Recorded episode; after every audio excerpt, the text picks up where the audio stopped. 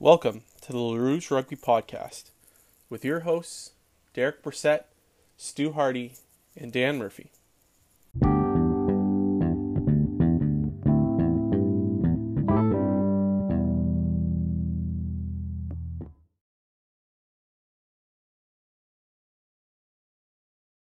Again, Lepresti up to Larson.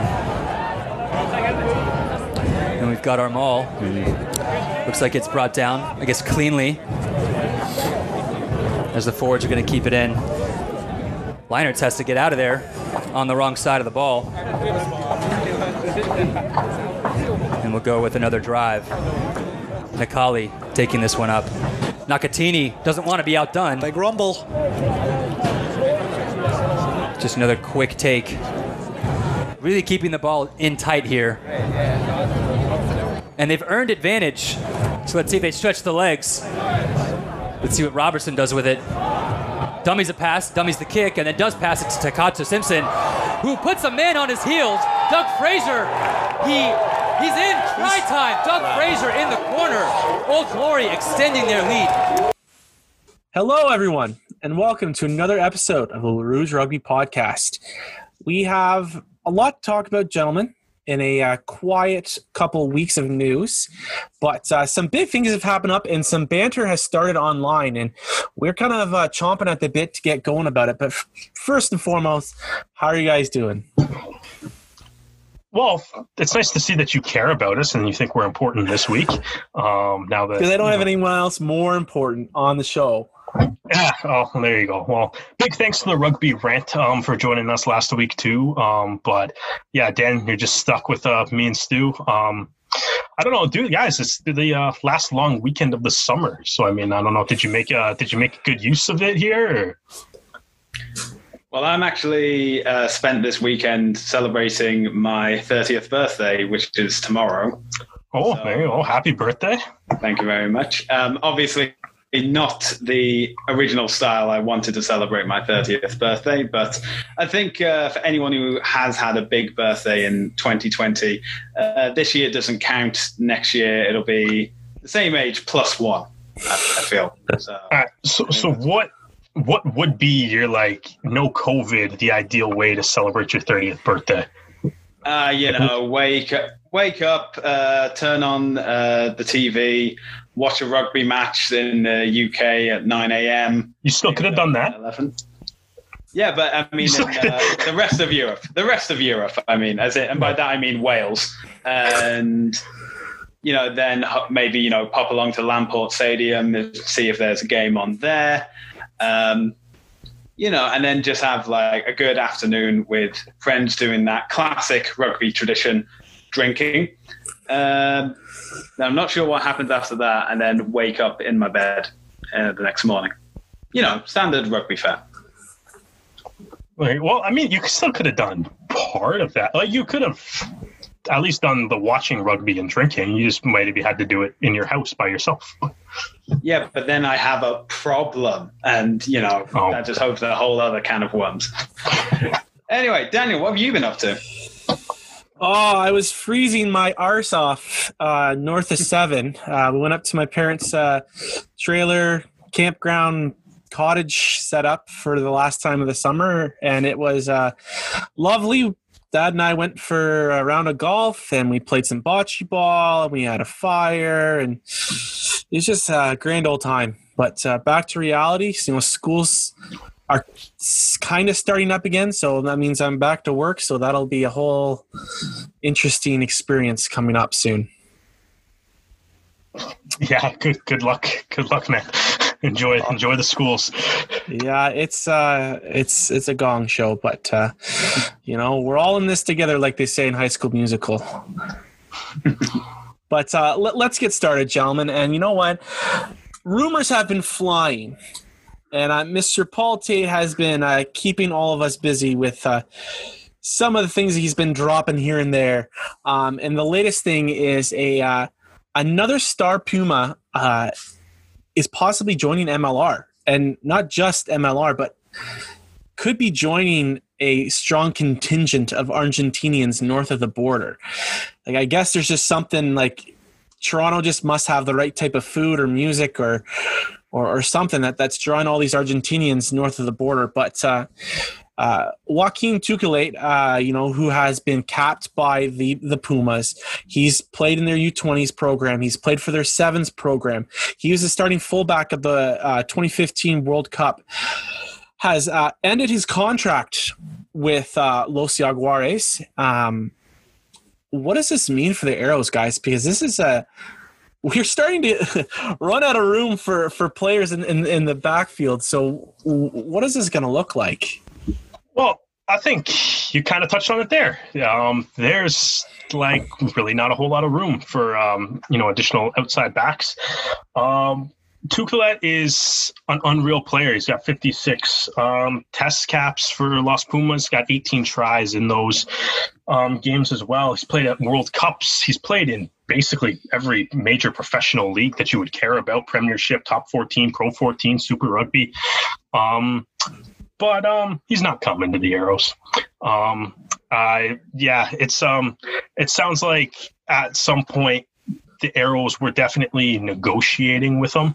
Um, but yeah, I think like ultimately though, it's just like when I when I first like even heard the rumor, my initial thought was kind of like why like why would you necessarily need that? But like you know, especially like kind of looking at the f- guys that can play fullback on the Arrows, right? Mieres, Gonzalez, Windsor, um, possibly you know maybe Parfrey um, will be part of a future announce uh, signing announcement too.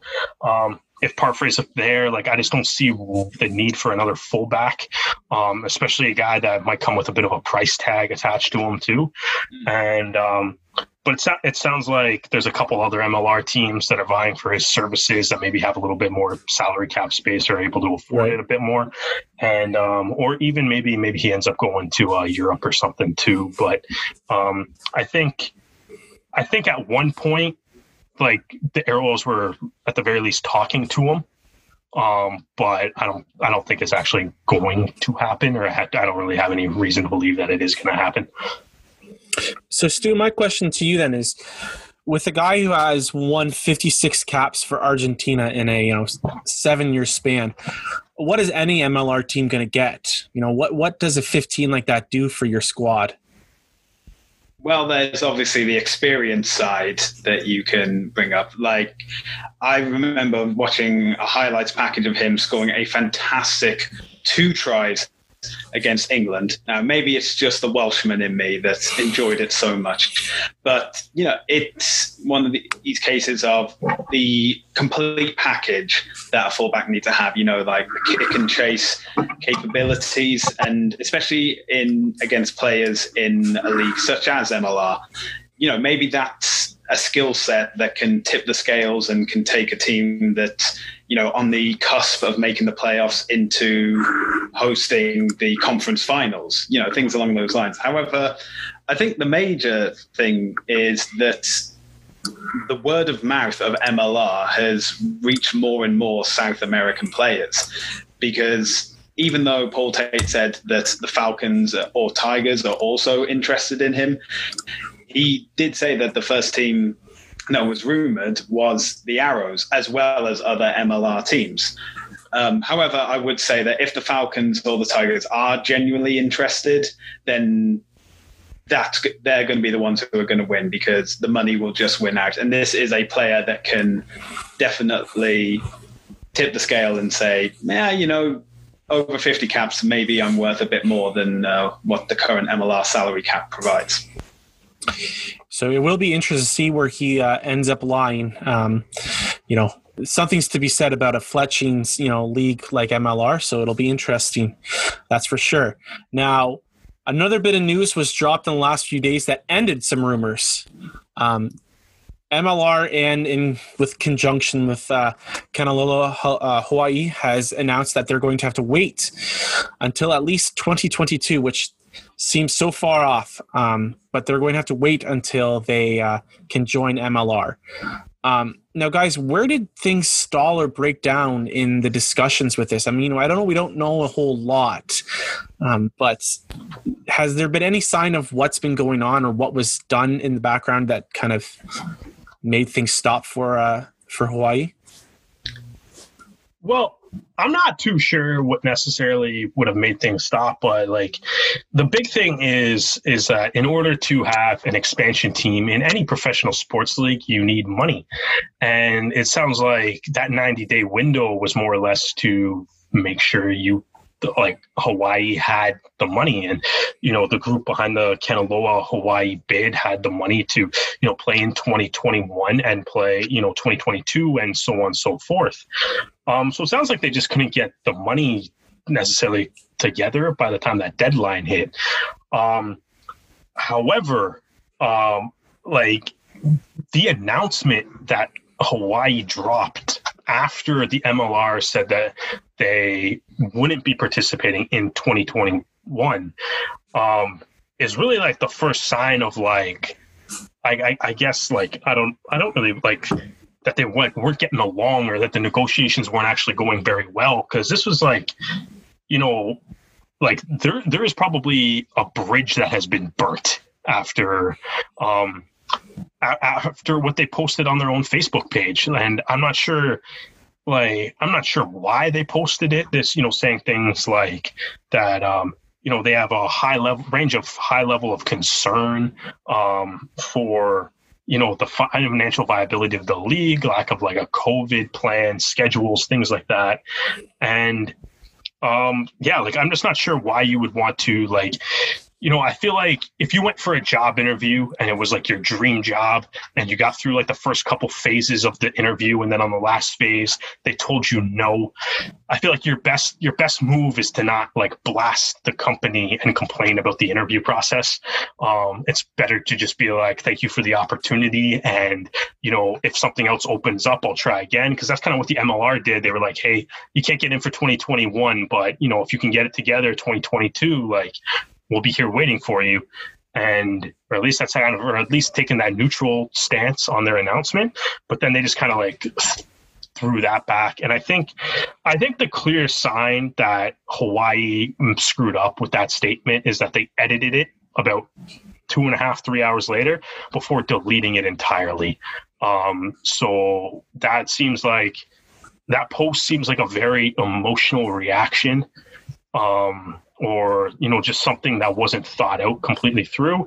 And you know i don't know maybe maybe they were thinking you know if we post this up maybe the mlr fans will be behind us and will support it. Whereas you know when the reality it just looked like you were you know taking shots at the mlr for you know being upset that they didn't admit you into the league now, do you feel the same ways too? Because I certainly have an opinion about this, uh, but I want to hear what you say first, Steve. That's that's that's, that's not yeah, good when Steve, Dan's. yeah, also that's not good when Dan's like, I have an opinion on something, and then he's like, but he wants to make sure everyone else gets heard first. So, oh boy, buckle um, up. So, so I will admit that I was foolishly optimistic about Hawaii joining for 2021, but at the same time have you seen 2020? Can't we just have some positive news for once? um, I think the major crack formed was um, as soon as Senator Wakai publicly expressed his concerns and then refuted all of Cam Kilgour's earlier statements against the team. Uh, now, obviously, we discussed this previously and said that things like, oh, the University of Hawaii uh, refused them practice facilities, but that was more to do with COVID than being the team. But they, the whole situation then was everything Kilgour had said had at the time seemed like it had been set in stone. Everything was already planned out, and you know they were just working on the like tiny legal bits. They couldn't like officially say something, but there was also an open secret. And obviously, the reality now is that it's not true, and or if it was, it's now a moot point. Um, after reading both of those Facebook posts, um, I think there's three things that will need to come from it. One, Kanaloa Hawaii need to hire a PR manager because This was it was it was childish. Is how yeah. I describe it. Yeah, it was unprofessional, and if and if I was to be negative and say that people or other people are saying that it was the test run for a super rugby team in New Zealand, I would consider it a failure because why would Super Rugby grant them a license when they can't even get a project together for a team that is on equal footing as, say, a MITRE 10 club? It's, it's one of those concerns that they will bring up and say, well, why would we invite you into one of the biggest rugby competitions in the world if you can't even fulfill these possibly smaller requirements? I will admit I don't know what the requirements are to create a super rugby team, but moot point. Um, now, saying this, I don't think this is the end of any possibility of a Hawaiian MLR team. For now, I, I also, because of the post and the reaction, I don't think there's going to be one in 2022 either. Yeah. Um, maybe maybe a different ownership group. Yeah, that's that's the point I was I, I don't. I, yeah, I don't think unless the Atigas come out and publicly apologize and apologize to the board of MLR, and even then, I don't think they would be allowed to yeah. join the league at this point. Well, like I think said, they've burnt a bridge. Yeah. So, uh, okay, so before, before you go on to your, your crazy nonsense theory, Dan. Um, yeah, no, I just I just think like Stu, I think you you kind of hit the nail on the head there. It's like even if you know, even if as an organization you were super upset with Major League Rugby, say the way the process went out, maybe you did want them to, you know, kind of you know show more of their cards to you as you were trying to apply to be a part of their league but it's like like a Facebook post is not the place to air that grievance. No. You know, that's kind of like that is a that's a converse. I think I just feel like, you know, I'm sure like the teams have like you know some some business business dealing stuff. Like you can that maybe other teams disagree with. I mean, you can kind of see like even you know the Giltini's name um, has obviously been yeah. a point of contention this year, but it's like it's not like you've really seen like any of the other owners come out and like outright like bash the name either, right? Like it's no, just no. yeah, like they're just kind of like it sits there. Um, some guys have maybe. I, maybe there's like some of those been, like low key comments on like they don't like it or maybe kind of making fun of yeah. it, but no one's been like outright like bashing the name. Um, yeah, everyone's been diplomatic. Yeah, exactly. There might be a cheeky and, comment here or there, but it's nothing that you can't like. But nothing that you know makes it seem like there's like a rift between the league or anything. And I think that's like. No kind of how you would go about it. And I think, yeah, like just being like having Canelo, and it's like you're still trying to get into MLR. They didn't say you can't ever. Yeah. They just said like not for 2021 and like you kind of turn around and just put out this letter to the public that's and apparently i guess the other thing too is apparently there was like a longer email version of that that was sent to the like all the teams in the league as well which had more of like the same kind of language the same attitude into it of just kind of like you know ripping apart the mlr which is just like this is like yeah like i'm not like a like at the like a ceo of a company or anything but that just seems like a bad idea like, yeah, I mean, if you look at the MLR's official statement or the one they put out to the public, it's only a couple of sentences that says that the 90 day period has elapsed. And that's all the that's yeah. all the MLR needed to say, though. Yeah, that's and then, it. but all all Kanaloa needed to say was um, just same thing. Like, yeah, our original intention was to join in 22. Uh, yeah. With the Raptors leaving, we were hoping we could join for 21 instead. Unfortunately, due to circumstances beyond our control, that's not possible. We thank the league for the opportunity and we hope to work with them in the future. Now, any grievances they have, keep it to themselves or keep it behind closed doors. See, I, I disagree with that. So all right, okay. all right. Oh my god. All right. Well, okay. So here, here, all right, buckle up, all right. kids. Yeah, buckle up. Okay, Going yeah, for a ride. Uh, so hopefully, I wanna, I hopefully you, our fine listeners do not turn this off in the next five minutes. I want to go on record and say I agree with you, gentlemen, that the the Facebook post definitely had a more negative tone, and that they should have been approaching this in a more positive way. However, I don't see with what they said.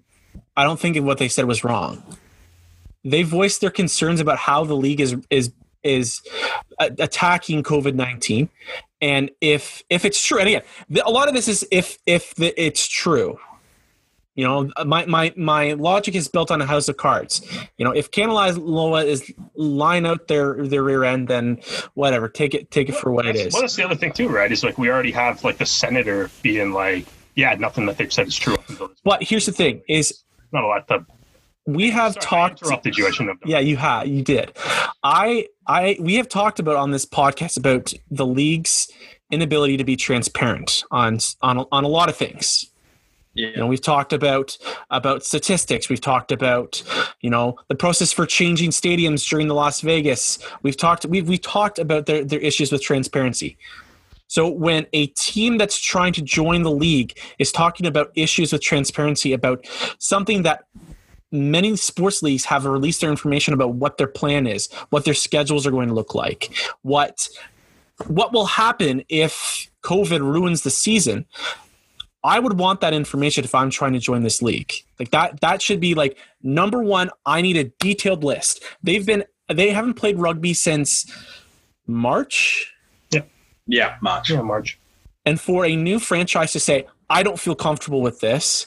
Now, of course, there's there's there might be other reasons too, right? Money might be a problem for the team. You know, a, a, backer might have backed out, or you know, stadium venue shit. You know, we don't know. We don't know any of that. What we know is what we saw in this release on Facebook, and from what I'm reading, and I don't know, maybe I didn't get my MLR tattoo on my back like you two gentlemen have. but I'm being skeptical about it. I'm saying that I don't know if I completely trust MLR during this COVID, you know, pandemic. You know, they, they have released zero information about what their plan is if the, the the the the pandemic doesn't get any better, which spoiler alert, it's not getting any better in the States and it's starting to get worse in Canada. But that being said, we have talked about MLR's transparency on this podcast previously and in past episodes. Um, we've talked about how we don't know anything about their foreign player slots and the salary cap. None of there's no transparency whatsoever. When they when they moved venues, there was confusion about that uh, during the Las Vegas weekend. There, there there's been many things that kind of popped up on the radar about transparency with this league. And when I see a new team that obviously has invested a good a little bit amount of money into trying to make this team happen come out and say we don't feel comfortable with their covid preparation which they've had since till march. So you know unless kanaloa hawaii is lying which you know could be very very true. I mean the yeah like like i said previously though like the the uh, the senator kind of came out and was like a bunch of stuff that they've said isn't true to start with, right? So. Yes. So, you know, but we're only going based on what they've said, right? So, going off of that, I would, I completely understand where they're coming from in terms of being worried about this because if you look at where North America is going in terms of COVID, it's it's not ending.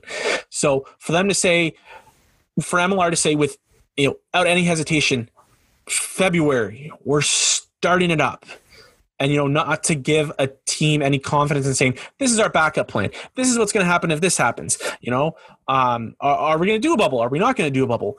So obviously the hawaii team does not feel comfortable with the situation and i don't blame them. And i think that they need to get that voice out there because if i want to join in 2022 i want to see that this team this this league has made progression in terms of their planning and their and preparing for things like this. Because 2022 is not a guarantee that there still covid still won't be a problem. So i think that by getting it out there and again wasn't handled properly. I think my my my wife who runs social media if i showed her it would cringe at it. But i understand why they did it. I understand why they're frustrated. And i think that the league needs to look at this and say okay maybe we do need to take this more seriously or maybe you know my logic is on on a house of cards. It could fall very easily if turns out mlr had a 50 page document saying covid plans 2021 yeah. and mlr or and uh, kanaloa hawaii was just like not good enough you know? I, I could i could be very off but yeah. going off of what we know that's that's where i'm standing right now. I feel like I, I, think I get what you're saying. It's like, yeah, like maybe, you know, yeah, you're coming, we're coming out of a global pandemic, like the financial stability of the league and, you know, what to do going forward, depending on how it shapes out, should be a concern.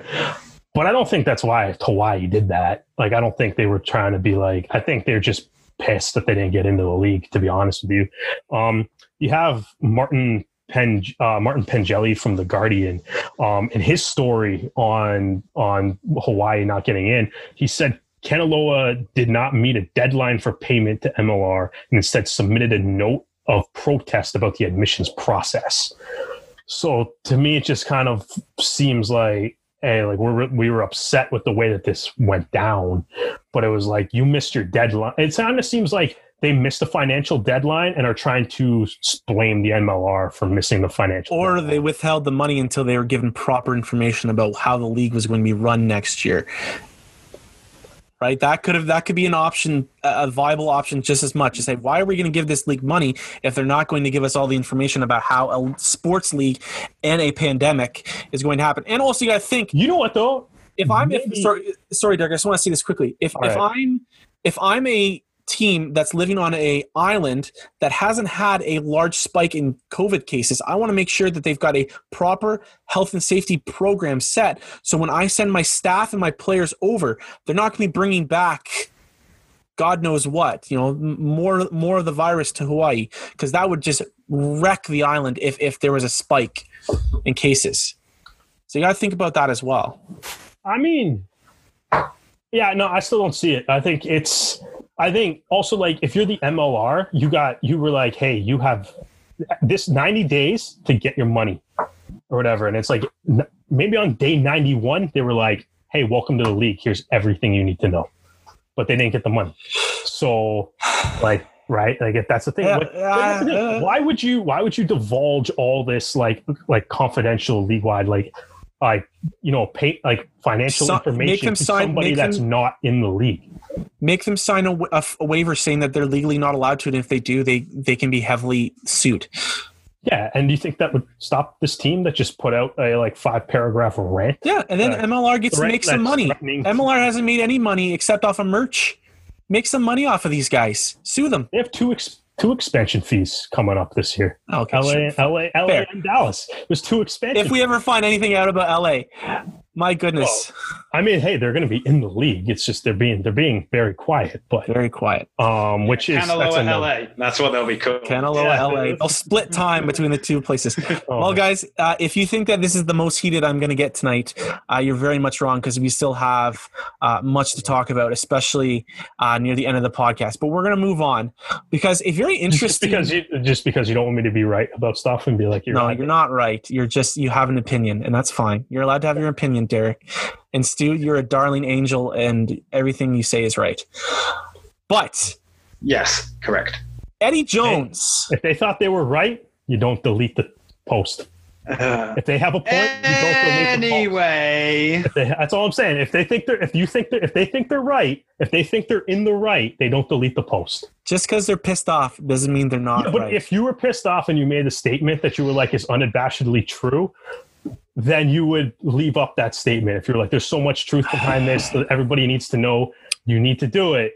But if you're just pissed and said something you shouldn't have said, you take it down, right? So Maybe Cam Kilgour's mom saw that and said that that wasn't very nice and made him take it down, like my mm-hmm. mom used to do in face when I was in high school. well, then Cam Kilgour's mom needs to work PR for that team. Ooh, that's a good idea. Okay, Eddie Jones, head coach of England's national men's team, has joined San Diego on a minor role on their coaching staff. Stu, as our official European consults to the podcast, what can a coach like Jones bring to the league legion? You know, he's he's got Six Nations experience, World Cup final experience, you know, helped coach Japan, helped coach Australia. The guy's just got experience up the wazoo. What what is he going to bring to a team like the Legion? well, I think what this um, consultancy role will be for the time being is probably going to be a Zoom meeting on a weekly basis, if that. Obviously, if um, Eddie Jones can't come to uh, the United States. Um, like you said, he does have tons of international experience, Super Rugby, Premiership. Um, of course, the Brighton Miracle. He was the coach for Japan in that amazing game. Um, and he has over 25 years of coaching experience. And he should be well suited for uh, San Diego Legion, seeing as neither party has won the top prize. Hey! That was a bad joke, but it's a Welsh in me. That was just- yeah. in me. How many World Cups does Wales have? How many World Cups does Canada have? The same number as Wales. True. It's playing in red. That's that's Yeah. the crux. There you go. It's gonna hide my You know, jersey I, for I was gonna say, yeah, yeah, Yeah. exactly. Like, yeah, can we just How rip many on? semi-finals have Ireland been to? They're working mean, on it. Okay, You know what? They're working on it. They've uh, they've been to the Have you seen Jacob Stockdale lately? He's bald. You know what, Stu? Did you know that Canada Oh, has won just as many World Cup Oh, semifinals God. as Ireland? Has played in just as many World Cup finals as Ireland? Should I say? Ba- basically the same team at this point. Uh, Yeah, Basically, The Well, same just, level um, of same number of success, anyways. for Canada East, it's starting fly half. I'm picking Johnny Sexton.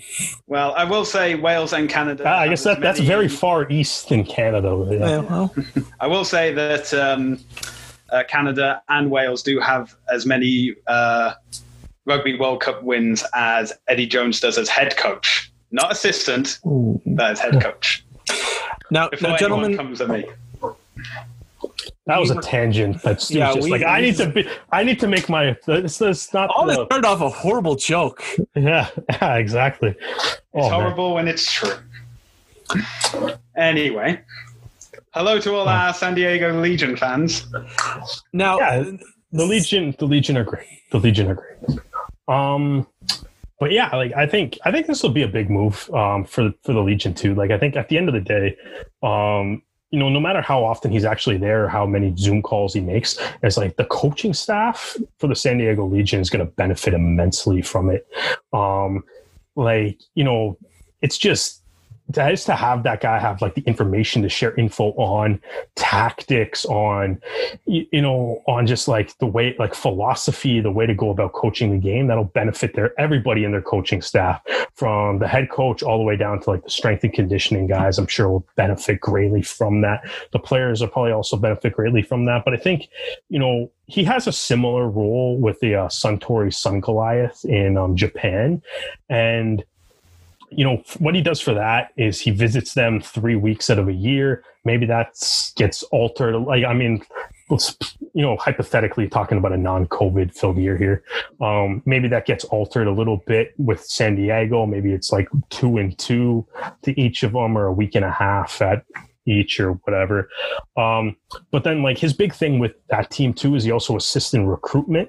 Um, so if a guy like eddie jones is able to like help your team like recruit players. Like san diego's already ended up with rob shaw nonu like on their team they have some like big name eagles like Augspurger on their team too um you know they're in san diego which is like you know one of if you talk to the players is one of the absolute best road cities in the league so i mean if guys like it's a place guys want to go live go spend time so i mean they've already attracted some big names to join that team um, and you know, if you have Eddie Jones now, that's going to actually be able to help you out do some recruitment. Like, I wouldn't like. Would any of us be surprised if we see more guys like Robshaw, you know, from the England team, or you know, maybe even from Japan, or you know, uh, where else is he coached? South Africa, Australia, like.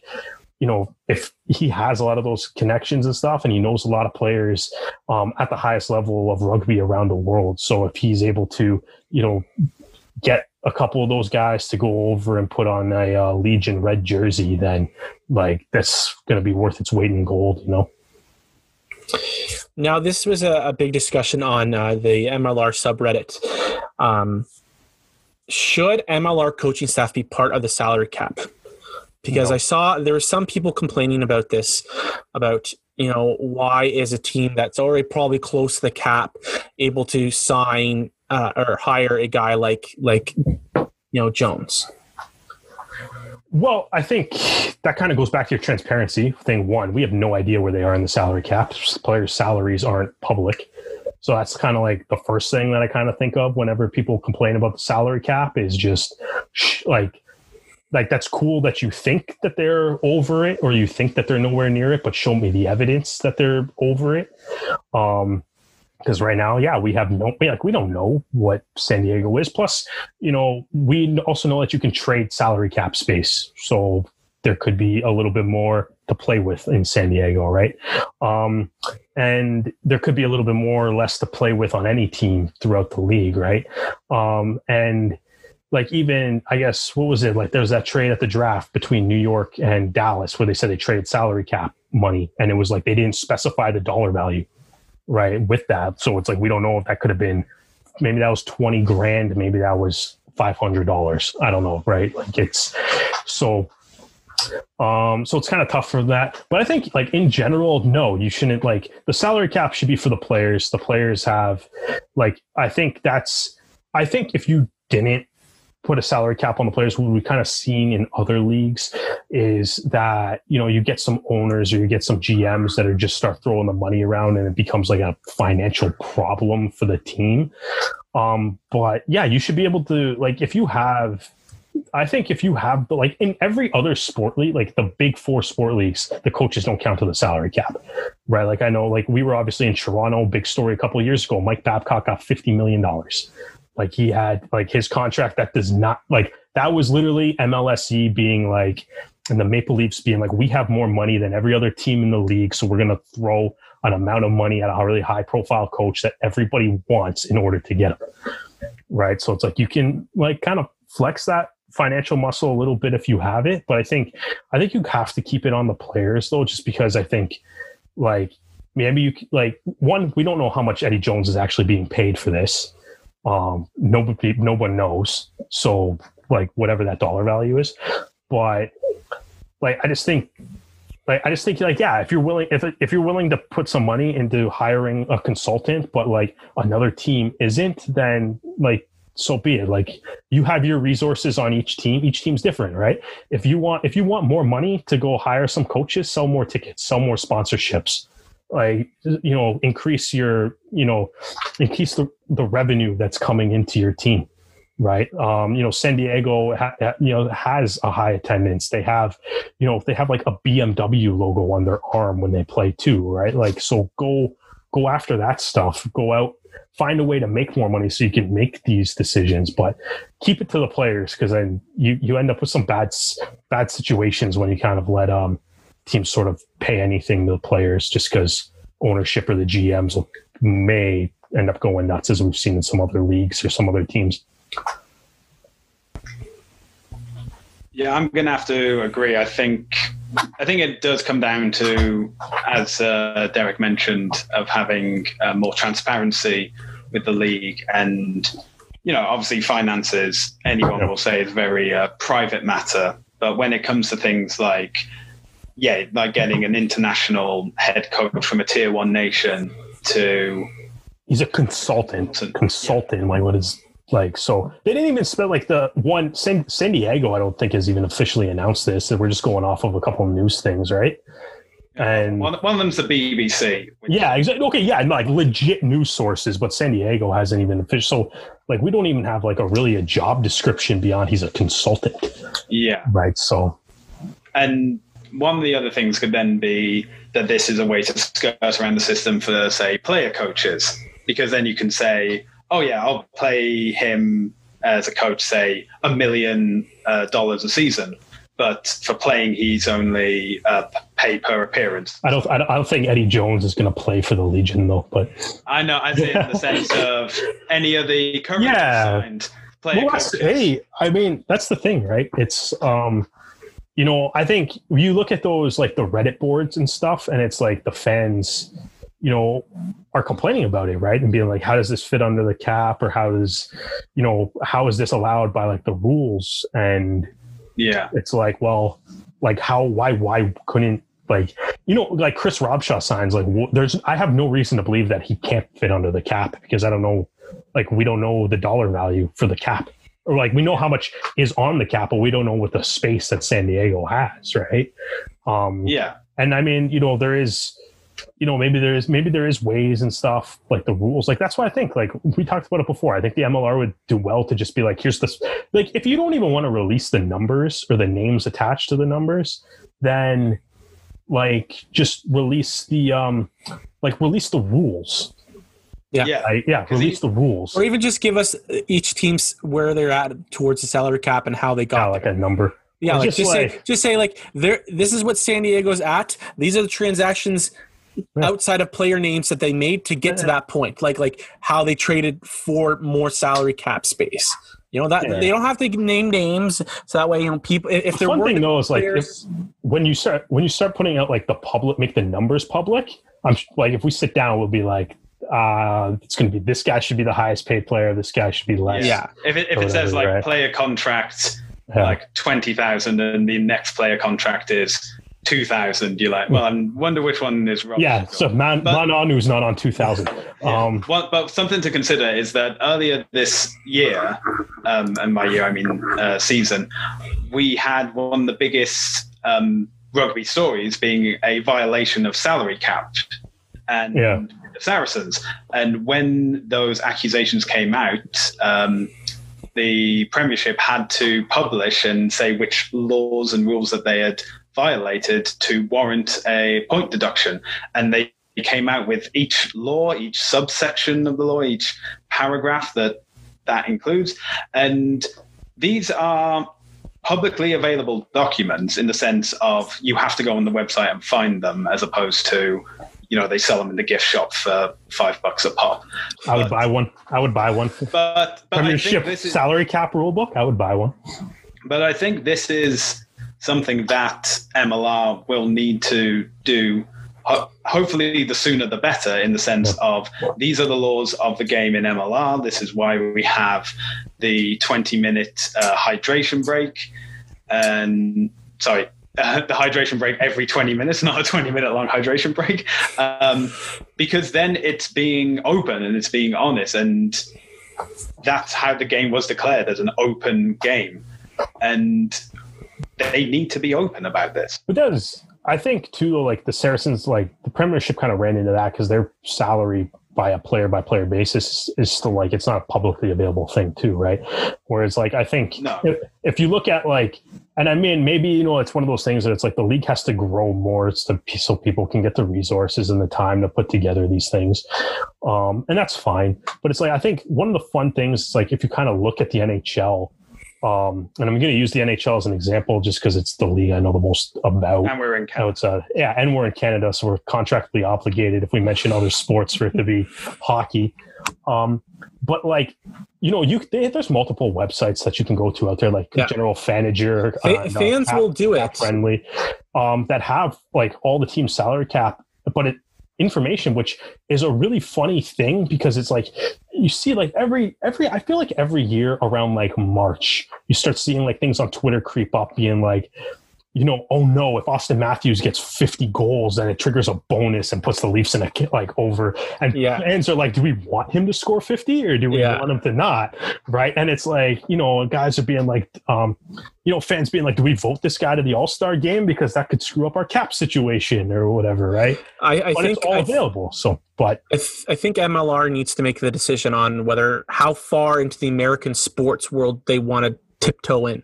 And this is something that again, something that we've talked about on this podcast is if they want to differentiate themselves from other rugby leagues, they need to be like American leagues and say, here are our stats readily available and here are our salaries readily available. I was, I was just going to say, just going on that, just because it seems like it's somewhat similar. I feel like th- this is a wild tangent from talking about Eddie Jones joining San Diego, but um, it's. But I think uh, George Killebrew did an interview on Alex Magleby's, so the owner of the New England Free Jacks, on his uh, his full contact CEO, and he mentioned one of the things that. Like Killebrew mentioned, one of the things that he was interested in doing or was trying to talk teams into was putting last names on jerseys.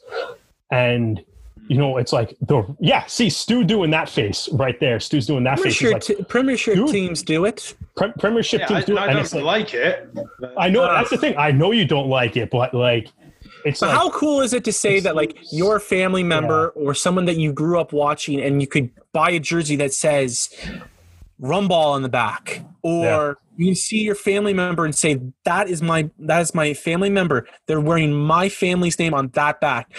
It's Yeah. it's it's something that I think that rugby you know, just it- needs it's- to it's the it's and do it. Yeah, like it's not even so much. It's like, like you know, we still have, and like yeah, and it's like I don't know, like I think it's something that you know, die die hard rugby fans are awesome.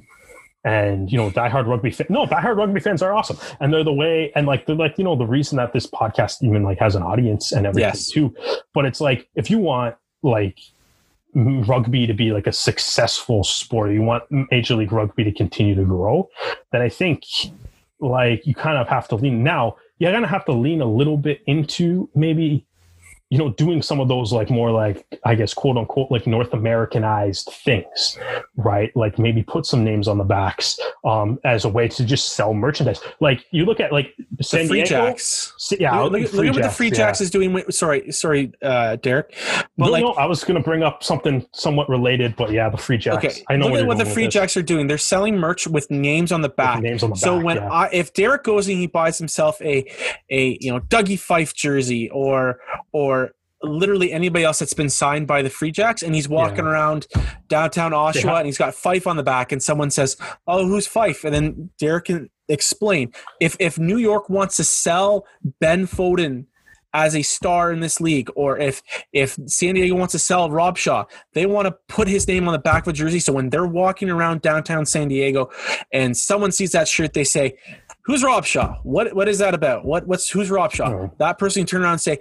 Chris Robshaw, he's actually plays for the Legion now. He's this England star that's coming over to play and and get The Legion did going. sell Nonu like player T-shirts. player T-shirts. Like yeah, that, yeah. So well, that's what just. I mean, that's kind of what the free. when we're a small league t-shirts. that that needs to get their message out to to new fans merch and jerseys are so important because you see that look how much like raptors jerseys has just become part of people's wardrobe over the It's past fashion years thing now. the yeah. fashion we need to we need to embrace part of that in north america I think though, like the key thing though, we're just beating up on stu we're just no, no, no. attacking him with I'm our, just gonna say though, north the key american thing though, like if you don't, if you do the last names though, it's got it has to look way better than what the Gilgronis did last year.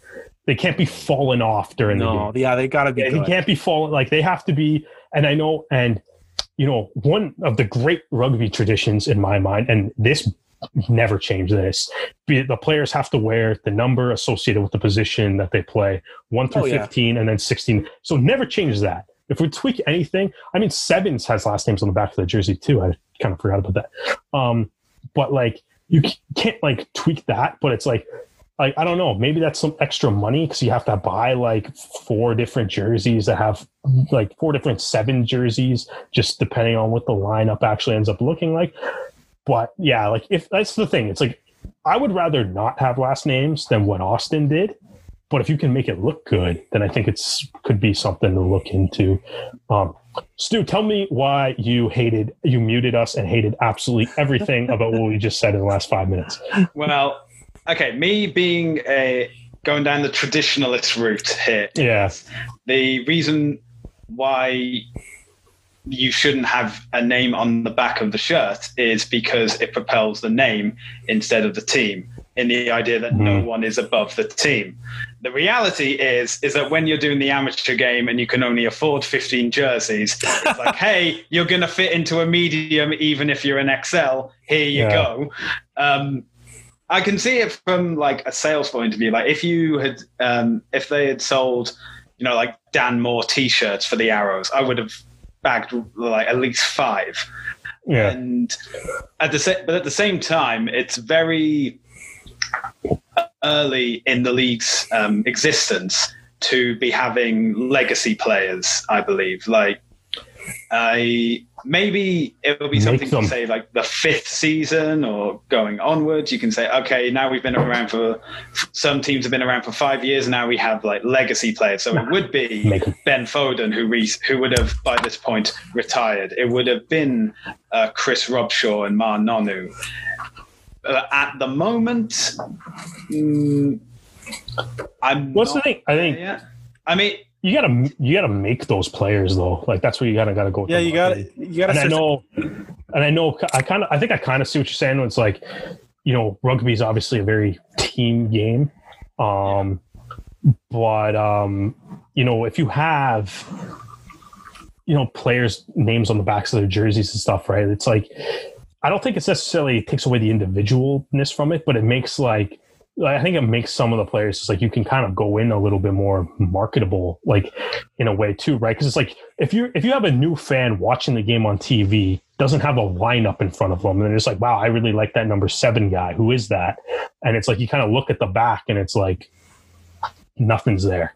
There's no indication, like nothing. You just kind of, and then it's like then you have to spend your time kind of going and figuring it out. But like I thi- that's well, what it's for. It's to case, identify guys, right? The But number I is think- usually bigger than any writing that's going to be on the back. dude, yeah, exactly. Number seven, you- good, but it's. I think the sevens sevens has got it right. Yeah, put names on the backs, man. I think though they're. Just, I don't think the jerseys look any worse for having having You the know- names. yeah, look think at how Canada because- did it.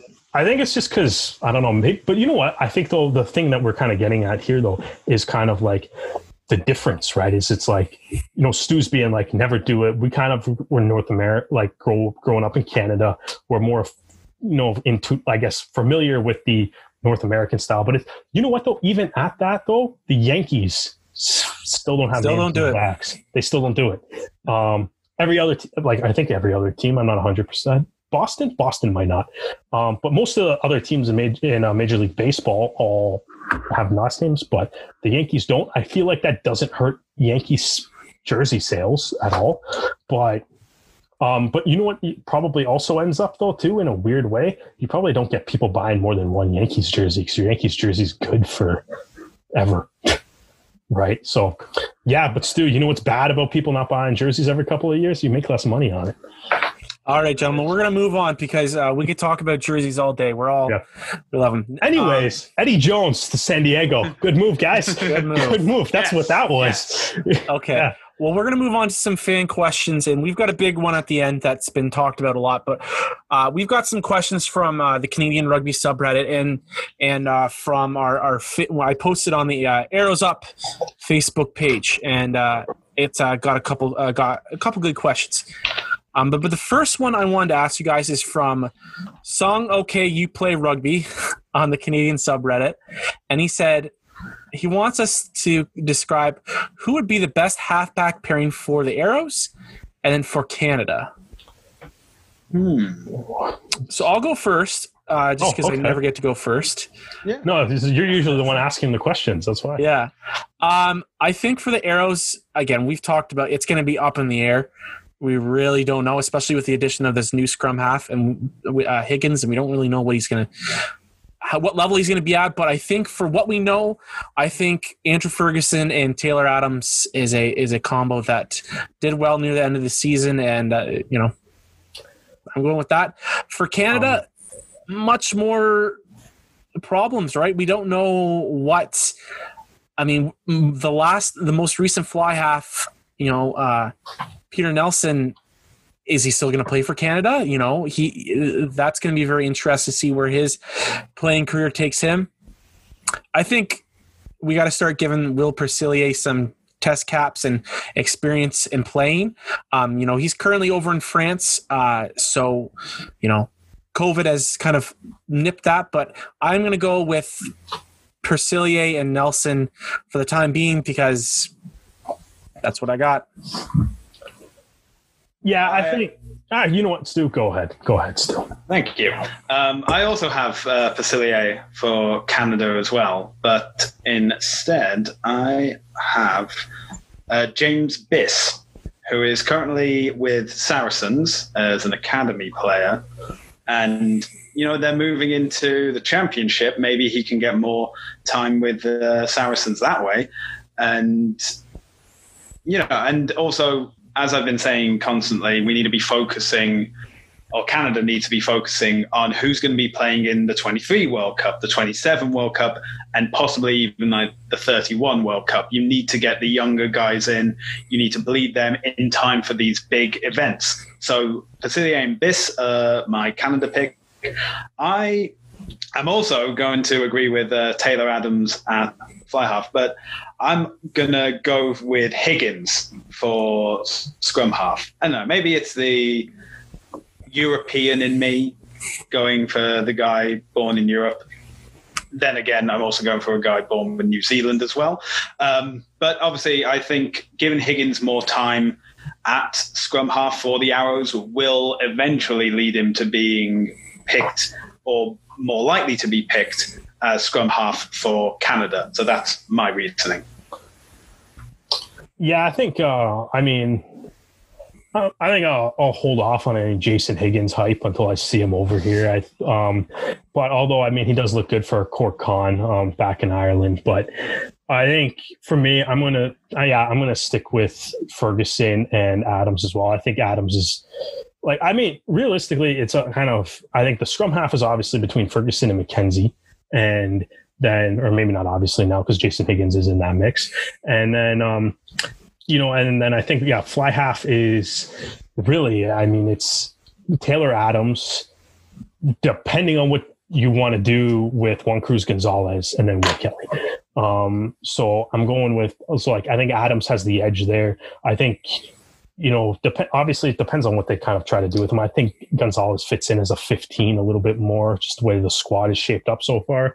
Um, so yeah, I'll go with Ferguson and Kelly.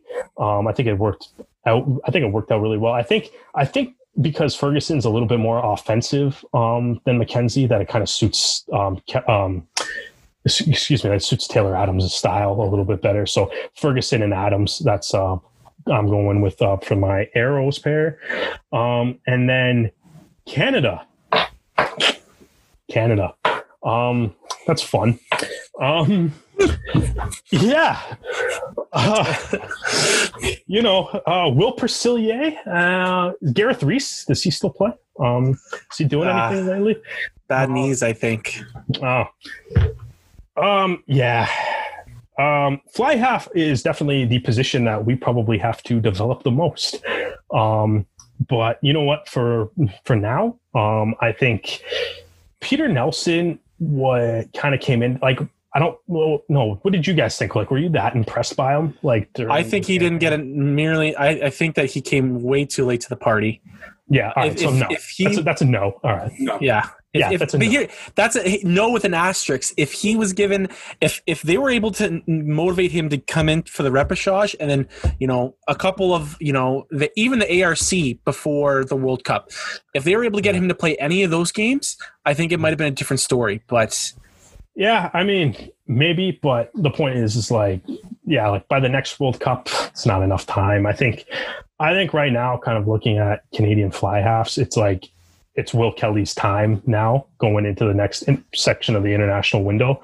Um, you know, he's he's got a kind of, you know, you know that idea of the East West game was kind of thrown out there, which we'll dive into a little bit later.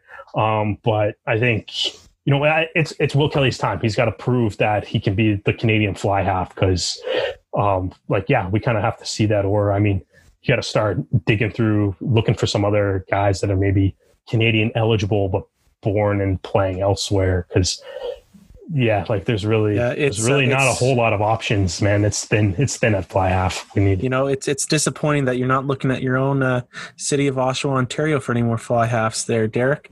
But that's fine. That's just a little tease for later. Now, uh, we got another question on the Canadian subreddit, uh, Canadian Rugby subreddit from uh, Ruck Over Canada. If you were in charge of Rugby Canada, what rule changes would you implement? Now, this could be Yeah. in, in terms What of the, the mean, governing like- of the body, eh, or in terms of what you're putting onto the pitch. Put last names on the back of jerseys. There you go. I think I think for me, I think the the real thing is consistency. I think we need to have much more consistency on on who is playing, you know, y- game in game out, and injuries play a big role in that. And Yeah. you know, fitness is going to be, play a big role in that. And I think with the with the evolution of MLR, we're going to have more guys playing in professional, uh, you know, uh, environments. Uh, fitness and um, recovery is going to be much more important. So we need to start getting guys in key positions playing more. The 10, the 9, the 15, Yeah. the 8. You know, Tyler Ardron is getting up there in age. We need to find an, uh, the next number 8. You know, uh, I think Rob made a great point about the spine. You know, uh, the 2, 8, you know, 10, 15 position. I think that Canada needs to start working on their spine. Uh, and that that Yeah. would be that. And in terms of, if you had asked me pre-COVID, I had a ton of opinions, but COVID has changed a lot of how I feel Rugby Canada needs to be governed, and I think they've done a pretty bang up job during the pandemic. So I'm not going to change too much of how they're governing things. I think the Pacific Pride has really shown that it's that they made the right decision bringing that back. Uh, the only other thing that I would change in terms of Rugby Canada is we need to start playing teams that are beatable. And I know that's not going to bring in the crowds, but we need to build some confidence back up in this new World Cup cycle. So, you know, bring on teams like Namibia, bring on Russia. I know Russia has been the best confidence booster for us, but we need to start playing teams that are closer to us in the standings that, you know, can give us maybe a win. Uh, I mean, yeah, I don't like. Yeah, stuff like you do. We need those guys playing a lot more games. Um, we need everybody playing more games. Really, that's probably one of the the biggest benefits to uh, to MLR. Um, but yeah, like I don't. As far as like like yeah, like I'm not really sure. Like as far as like a governance rule or anything, I would change. Um, it would be. I think the one big thing that I really want to see, and I think it's already kind of happening. Um, I want like the one thing is like I really what I would be doing is I really would be encouraging the Toronto Arrows to get that academy program off the ground and get rid of the idea of having like the centralized sort of team um being like yeah if you want to play for canada if you want to play for the like if you want to sort of play for like canada 15s you got to fly out to langford and move to langford um, which might not be something that's necessarily feasible for everybody but if you had two different bases where you can send guys to develop i think that would be kind of the way to go. And i think the with the arrows academy if that develops more, it's like you can kind of divide that up, send some of the East Coast guys to Toronto, send some of the West Coast guys over to Langford.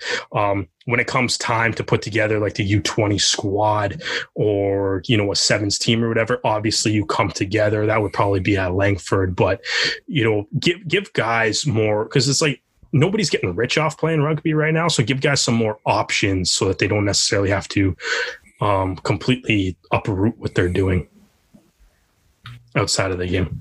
Yeah. I have a couple of rule changes. One is to do with um, staff because I remember um, reading a BBC article in the build up to, I think it was a repechage, saying that um, Kingsley Jones was the only full time member of the coaching staff. And as soon as I read that, you know, face, meet, palm, um, you uh, Daniel talked about consistency, and I think it's not only just in terms of the playing team; it's in the coaching staff as well. You need to know like who's going to be the kicking coach, um, who's going to be the attack coach, who's going to be the forwards coach and defensive coach, and because these are the people that you build a rapport with, and these are the people that you can learn from their skill set and you'll know what their skill set is. And yes, there'll be changes here and there as time goes on. But if you're getting, you know, the cheapest name possible for every big tournament that comes up, and you're getting conflicting information uh, anywhere between two to three times a year, then the team isn't going to perform well. See Canada in the ARC for the past few years.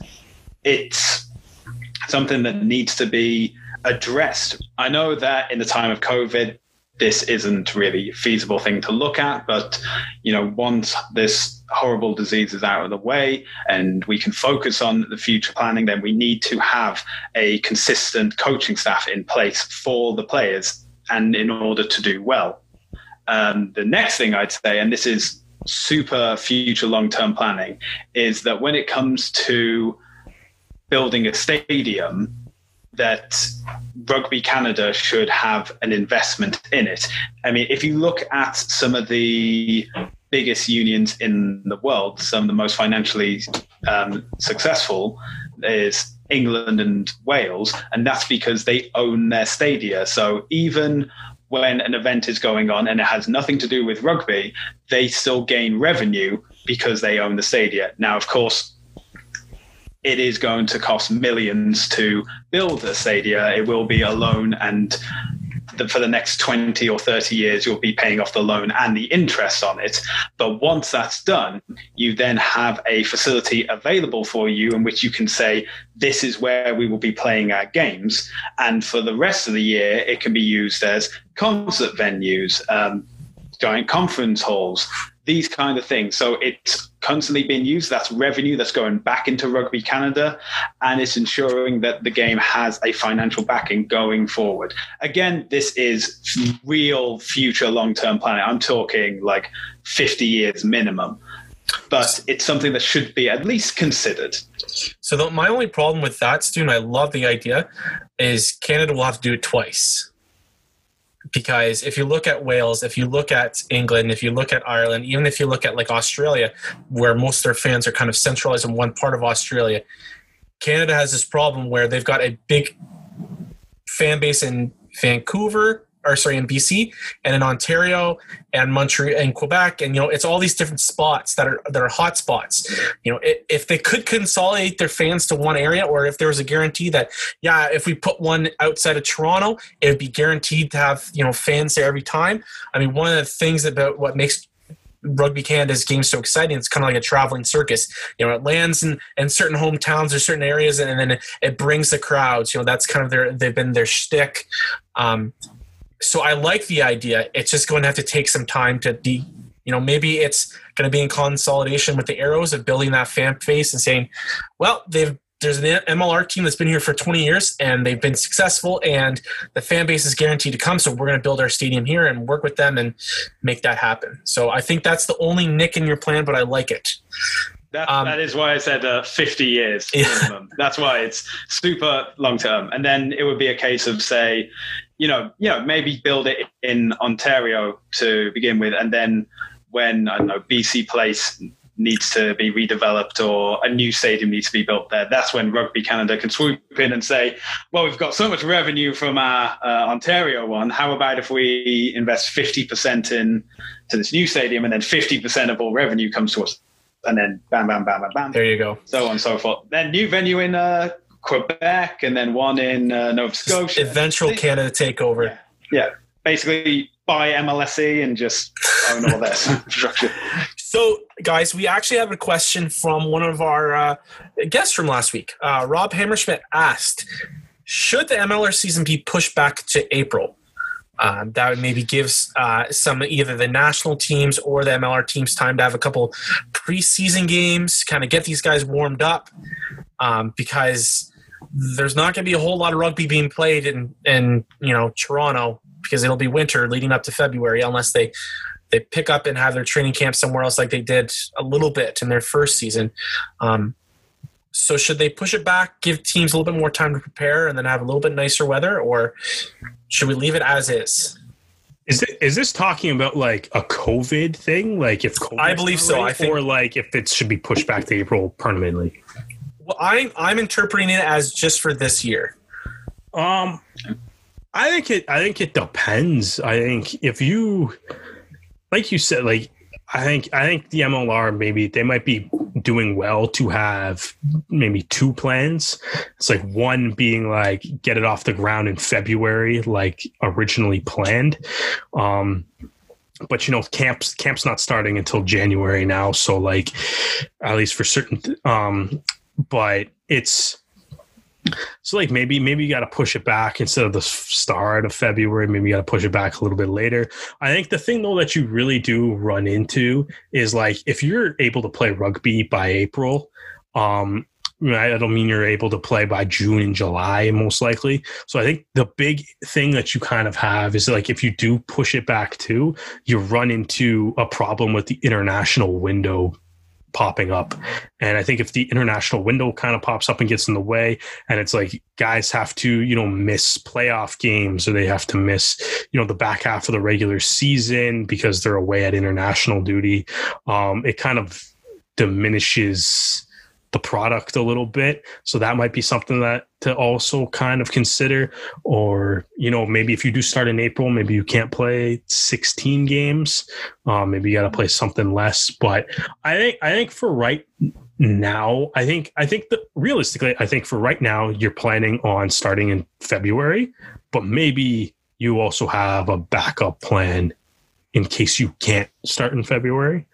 Um, and I mean, we've seen with COVID how quickly the situations evolve and stuff. So um, we kind of talked as like a bubble might not be a feasible thing for the league. Um, so it'll it'd be interesting. Um, I wouldn't necessarily rule it out, but I think right now I would still be hoping to get it off the ground in February, um, and then like like I said, I think the, the plan in April might have to be a shorter season if you did it in April. Yeah, if it's a case of yeah, because co- if um, COVID really spikes during the winter and there's no um, Yeah. advancement in terms of treatment or vaccine, it may be a case of starting later in April. If that's the case, and this may be a controversial thing to say, it may be that you just have to focus on the interconference games.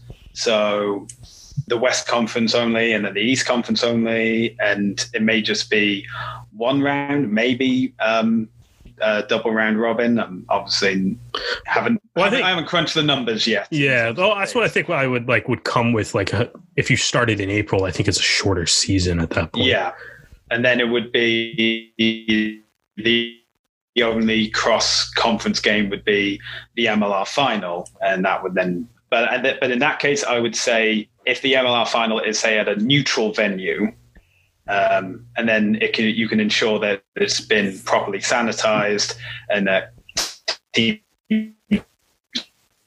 can get in there, get out as quickly as possible and it just works for the benefit. Um, ideally, I'm sure we would all prefer to have like the full season, and but we this is also six months out from the start from the February start for MLR. So ideally, being the idealist and the uh, foolish optimist, as shown with Hawaii, um, I'm hoping that the numbers don't uh, spike too much uh, this coming winter and hopefully we can have a plan in place by the time it does come to February. That the plan is uh, February 13th is the first game, and here we go for the start to Yeah. complete a full season.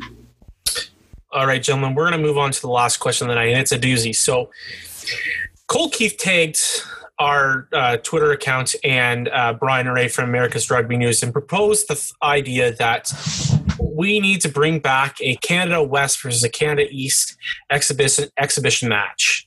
You know, with the way COVID is looking and teams making it difficult to you know travel internationally, this might be the best chance to get um, Rugby Canada's high performance athletes playing in important games. And the success of uh, the All Blacks North uh, versus South game, which no one spoil it for me. I have stopped at halftime because my daughter woke up from her nap, so I don't know how it ends.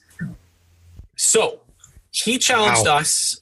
When you Uh, when you do finish watching that, you are you're in for a treat, man. and that's You all should- I'm going to hear get from you. on it. I don't yeah. want to hear anything else. Dude, But- it's it's the best game that's been played since COVID, easily. It's amazing. so if you are all interested uh, brian ray wrote up a really a really good uh, article about it made his case for his teams um, we're going to use his uh, criteria which is no overseas professionals will be considered um, two all players uh, have emerged at some point through one of the four selection streams mlr the sevens program pacific pride or canada u20 um, and we are cutting out the age limit that brian uh, wrote because uh, we're just trying to have fun. Uh, four, players are aligned as closely possible to the CRC or provincial team they have representative. Uh, where, where they have not played, either they are aligned based on in on their home province, um, and we've also kind of said that there are situations where there's certain players that was born. You know, in one province, uh, never represented the province, but is now playing for, like, for example, the Arrows or another team in Canada. So we're gonna go we're, we're going to flex that a little bit. Um, so, gentlemen, we're going to start with the East because we're East biased, East Coast bias. East Coast bias, East Coast, Best Coast, as I have heard some people say. So, let's start with our packs. So, uh, uh, Stu, why don't you go first? Well, I tend to agree a lot with uh, Brian Ray, with one major exception. um, and that is, of course, Mr. Q, Andrew Quattrin, has to be in the starting lineup. I feel so. I'm going to say that the front row for me is uh, Sears uh, Quattrin, and then, of course, the uh, man of the hour, uh, Mr. Cole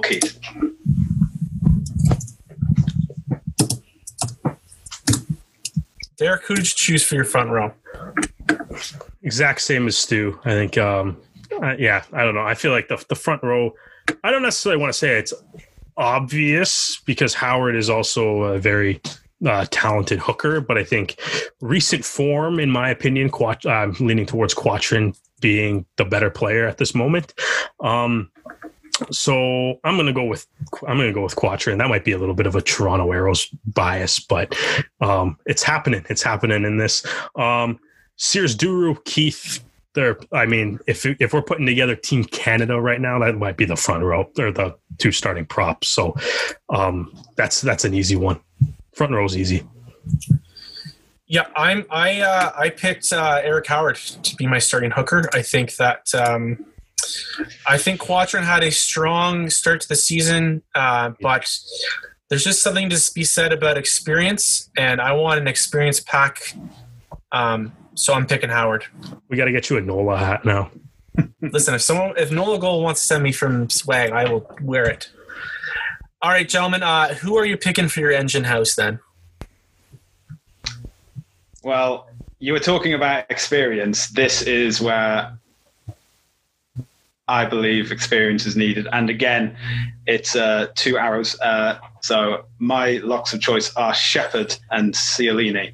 So, you know, know it is the arrows bias in me, but Shepard definitely, especially with his re signing of uh, the past uh, two weeks and Paul Ciulini, like we know what these guys can do. Uh, so for me, it's without question.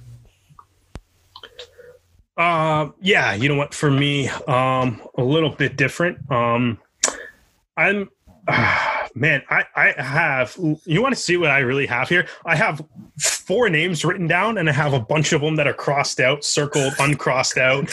Um, cause I was trying to figure out what exactly the philosophy I wanted to do on this. Um, so at various different times I had Kyle Baillie, Mike Shepard, um, Conor Keys. I even had Adrian Wadden's name written down there at some point. Um, but, um, I think like I'm kind of, see, I know you said to take out the age limit thing, but I think there's some guys that I'm just like I, have seen enough of, and I feel like, yeah, like I feel like man, like Shepard, I know what he is. Kyle Baillie, I'm curious to see some some of the new younger players. Um, Wadded not it can't I don't know. I can't I feel like I can't justify Keys or Wadden over Keys, so I'm gonna go with Keys. And then Ciulini gets the five jersey. For some reason, I was only really debating the four. Um, but Ciulini was always always locked into that five jersey. Um, so I'm gonna go with Conor Keys. Uh, I went with Kyle Baillie and Paul Ciulini. Um, Baillie is kind of just been a soldier for uh, the NOLA Gold since their existence, and he has just been kind of the general at Canada's lineup time. And we saw what happens to the lineup when he wasn't playing. So I am going with him uh, with in my four jersey, and Ciulini in my five. He's just an hmm. absolute timber log. We don't it's need just been. You don't need to explain why he's there. Now, gentlemen, your back rows, because I think this is this is a very interesting discussion. Who are you picking for your six, seven, and eight? Stu, keep the order flowing. Well, again, starting with uh, the uh, hope the at least vice captain and probably going to be the new captain of the Toronto Arrows has to be Lucas Rumball. He also has experience captaining the um, Canada national side. Um, Matt Heaton, from what I have seen, he's absolutely brilliant and definitely, and uh, Carl Bailey as well. I think uh, that as a back row is very intimidating. Would it be better than uh, Canada West? Well, uh, I'll get onto that list uh, in a bit, but those those would be my uh, that'd be my back row. Yeah, I think, man, Kyle Baillie, I do love you, man, but um, I just I I know what you are. I know what you are, and I think I think going into you know, we do. I do like the idea of using this game as maybe like a world, like or like a Team Canada national team, like kind of to help in the selection process. And I mean, Kyle Baillie is a full out. He's going to be on Team Canada until, much like DTH van der Merwe, he just decides that he is not on Team Canada anymore. Um, when he's actually like, "Hey guys, I'm retiring. Don't pick me," that's when Kyle Baillie stops getting picked by teams. And for that reason, I want to try something kind of new. Um, so flankers easy. Matt Heaton, Lucas Rumball. My eight, I'm going with Colby Francis because I want to see what he can do against other the national team players in that environment. It's your trial. You get like maybe one shot at it. So, um, Colby, you better play good in this game, but I want to see what you can do.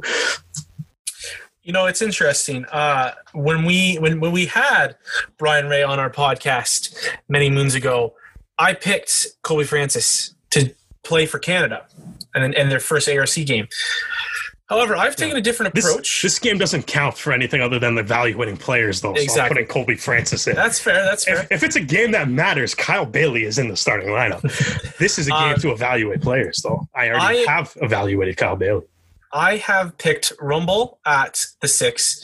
Seven, I've picked uh, Mo Abdelmenem from Oh. Austin. Ooh. I think that he has Yeah. played so well, and I want I want me a jackal. I want someone that's just going to get me the ball so I can get them out to my uh, my uh, other uh, m- uh, more offensively talented players. And one of those guys is a former Ontario Arrow, Matt Mullins of the Sevens program. He has played eight for the Arrows. Uh, and he has played for the uh, the Blues as a uh, eight, and I want someone that is going to pick that ball and run. So I'm going with Mullins as my eight. All right, and now, gentlemen, we will move on to our uh, our nine and ten. Uh, you know, we were just talked quickly about halfback pairs. So, uh, Derek, you go ahead and you start first. Yeah, um, I think to be honest, I think this one's relatively easy too. I mean, I think it, um, it kind of depends. Like you said, I think if you don't have if you don't have the um, the age, if you're playing with if you're putting in a little bit of an age restriction, that rules out uh, Jamie Mackenzie. But if you don't, Mackenzie makes a name for him or is obviously up for consideration. Um, but I think I'm still going to go with um, Andrew Ferguson, and then the ten. Like I said when we did this last time. 10, 10's thin. So I'm going with Will Kelly. And I feel like I know who Dan might say. And my response is going to be he's on my bench. So shh. Yeah, I'm gonna have to agree with Derek for these picks. I'm um, Andrew Ferguson. I, I I was on the fence about picking Jamie Mackenzie, but I've tried to narrow it down to only one um, 30 plus wild card on each team. So yeah, I yeah, it's gonna have to be Andrew Ferguson and Will Kelly for me as well. Well, I do have Ferguson as well, and I have uh, from Oshawa, Ontario, Brock Webster, and my ten jersey. Another young guy, uh, part of the sevens program, uh, really impressed me at the uh, under twenties. Uh, the last time it was run, he had a, uh, a very impressive uh, halfback uh, pairing with Percillier. I want to see what he can do, and uh, don't worry, Arrowheads. I have plans for Will Kelly. So let's uh, let's move on, gentlemen. Who did you pick for your wingers? Okay, well, Derek, who did you pick? While while Stu's hum- while Stu's humming and Well, Stu hawing. is, well, Stu is I- like still I- picking well- his wingers. what? What are you talking about? Yeah. All right. So while Stu is like, oh, right, there's wingers.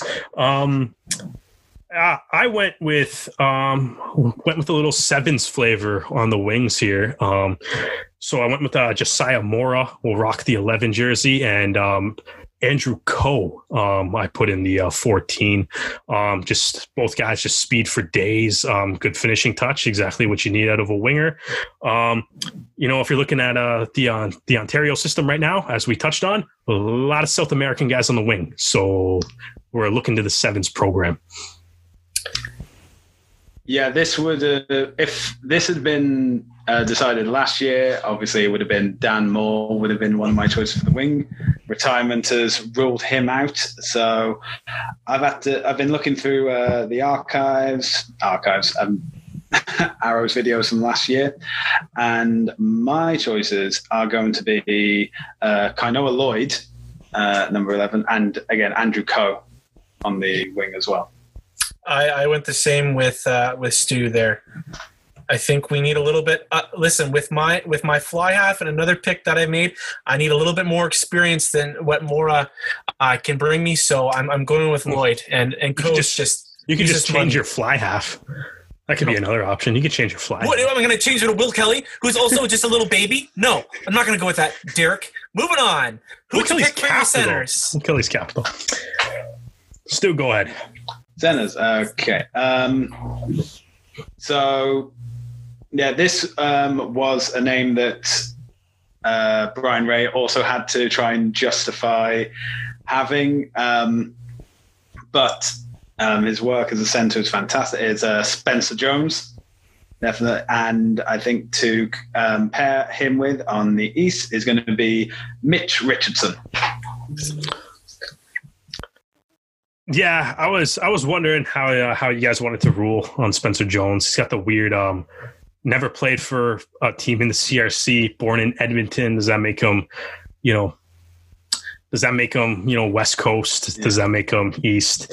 Um, my theory was if Brian can put him on the east, then so can we. So if you have any complaints, Brian Ray is on Twitter. All right. Send him that. You know what though, and I mean, I don't, I, am going to spoil a little bit of my West team with this, um, but um, I, I think I was to like, yeah, if it's not Jones, I think with the no age limit, it's got to Ciaran Hearn would be the next guy up, and I'm like, I don't really want to put a 35 year old in this game, um, but you know, if, if Jones isn't there, it's him. Um, but I think I think the big thing, man, is you know what? Honestly, I just want to see it because, like, like I said, man, I think the Arrows have some of the best center depth in Major League Rugby, and I just think it would be fun to watch Jones and Richardson against Detroit Lesage, um, just to kind of see how that would work. So um, I don't really care where he's born. I just this is just for my own fun in games at this point in time. It's going to be um, yeah, Spencer Jones, Spencer Jones, born in Edmonton, Ontario. Um, and um, that's kind of what yeah i don't know. That's really the justification. Mitch richardson man i still said like i'm you know it's unfortunate the covid ended the season because i still think like his preseason was unreal. He was looking like he could really have an absolute breakout year. So um you know i'm still a big big mitch richardson guy and uh hopefully he's able to carry that over into 2021 so i'm still excited to uh, see what he brings to the table So I've grown pretty comfortable watching Spencer Jones in the 13 jersey, especially when him and oh god is this going to be spencer jones on the wing thing Nope, again are we bringing nope, that no, back no, up no, no, Are we no, coming no. back to I've that? already made I've already made my decisions Oh God! for wings. Is is is Detroit on the wing on Stu's team? Oh, I just, Just because you're not Uh, creative, Derek, doesn't mean you and get to make fun of us. wait and see. Um, but uh, I have decided to go with Jones as my 13 jersey. He's got the experience. He's he's such a strong tackler. you're and putting he's him so 13. creative. You're putting Jones 13 instead of Putting Jones at 13. whoever. All right, who? So who's your 12? Will Kelly. Oh, Because when he was playing in the Ontario Premiership, he was playing for Brantford. yeah, he plays for Brantford. Brantford. Played for Harlequins, yeah. Brantford Harlequins. He was playing in the 12 jersey. And you know what? He has bulked up quite a bit uh, from before he was ever signed by uh, the Arrows. So I would like to see him be, you know, another option at first receiver, much like how Owen Farrell plays for England. I that is right. I'm building a little bit of philosophy with my back line. Huh. Hopefully, he doesn't tackle the same though. Yeah, well, if he decapitates Arms somebody, yeah, that is the way it goes. You know, that's that's life in rugby. No, but uh, I, again, uh, you know what? I think that fly halves need to have experience um, in other positions, which I th- and I think 12 is the perfect one. You can act as a second receiver. You have to be a strong tackler, and I think that this would be a good test for Will Kelly going forward. Um, and guys, I think it's pretty unanimous unanimous for our 15, Patrick Parfrey. Uh, Yeah. yeah. So there you go. Those are that is our team East. Now, gentlemen, we're gonna kind of uh, move this along. Uh, who did you guys pick for your team West? Let's start with our, our front row quickly.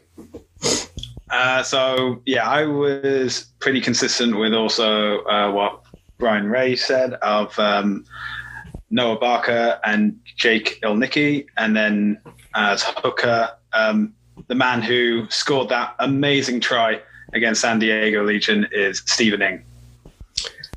Yeah, you know what? I decided to go a little bit of a different direction. Um, you know, it, it's funny when we were putting together these teams, it became quickly apparent that um, the East has way better forwards and um, the West has way better backs.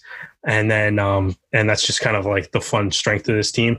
Um, so I think the West um, same thing like last time. It's like, man, I know what Ilnicki is. I know what Barker is. Um, I kind of want to see some new guys. So um, I'm going with uh, Pride, Loosehead, uh, Liam Murray, Stephen Ing, as Stu already touched on. And then we're going to go with the Houston Sabercat tight head, uh, Nick Hildenbrand.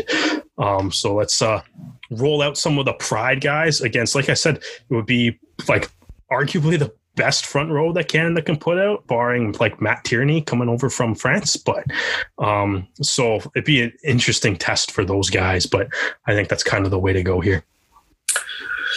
So, with the route in which I'm going with my pack, I wanted a little bit more experience at two. Um, so I've got Liam Murray at, at Loosehead. I've got Noah Barker starting at two. Uh, he's got experience at loose and at hooker. Uh, played a little, a, a, good bunch with Glendale at hooker. So going with Barker at two, and I've got Ilnicki just because I do want to see what Liam Murray's got. There's talks of him maybe moving down south to join an MLR team. Um, still kind of whispers and hush hush stuff. So I want to see what he's got. So I put him at number one. Now, gentlemen, who did you pick for your your uh, your locks?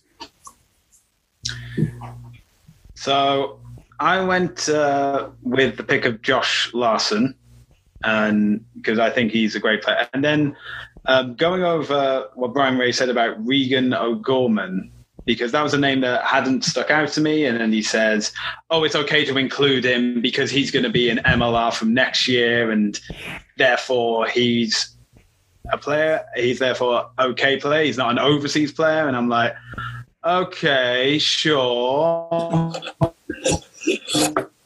Whatever. And then I was like, oh, you know, I'll check out a highlight video of uh, O'Gorman, see what he's like. Um, yeah, he, he's in my squad as well. He uh, he's a beast, and I think he can make a big difference.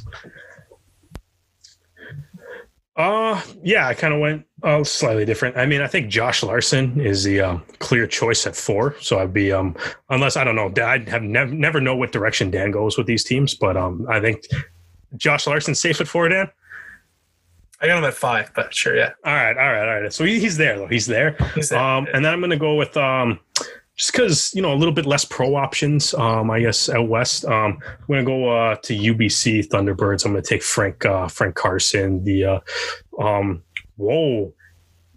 Though I don't know if this reaction is from Dan here. I got the same thing. I went with got the same thing? Yes. Same thing. Yeah. yeah, yeah. Oh no! That I oh no, man! I'm coming. I've, oh, You're you're turning running up I- on me. No, ah, this isn't good. This isn't good. Yeah, I was gonna say I went with Frank Carson.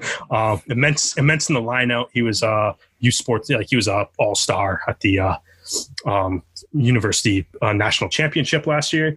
Um, and yeah, and I think you know it's one of those uh, one of those guys that'd be like, yeah, if there was a if there if Canadians were eligible for the draft, dude, there's there's a lot of MLR teams that would want this guy. So um, again, man, let's see, you know, let's see how he lines up against a guy like Paul Ciulini.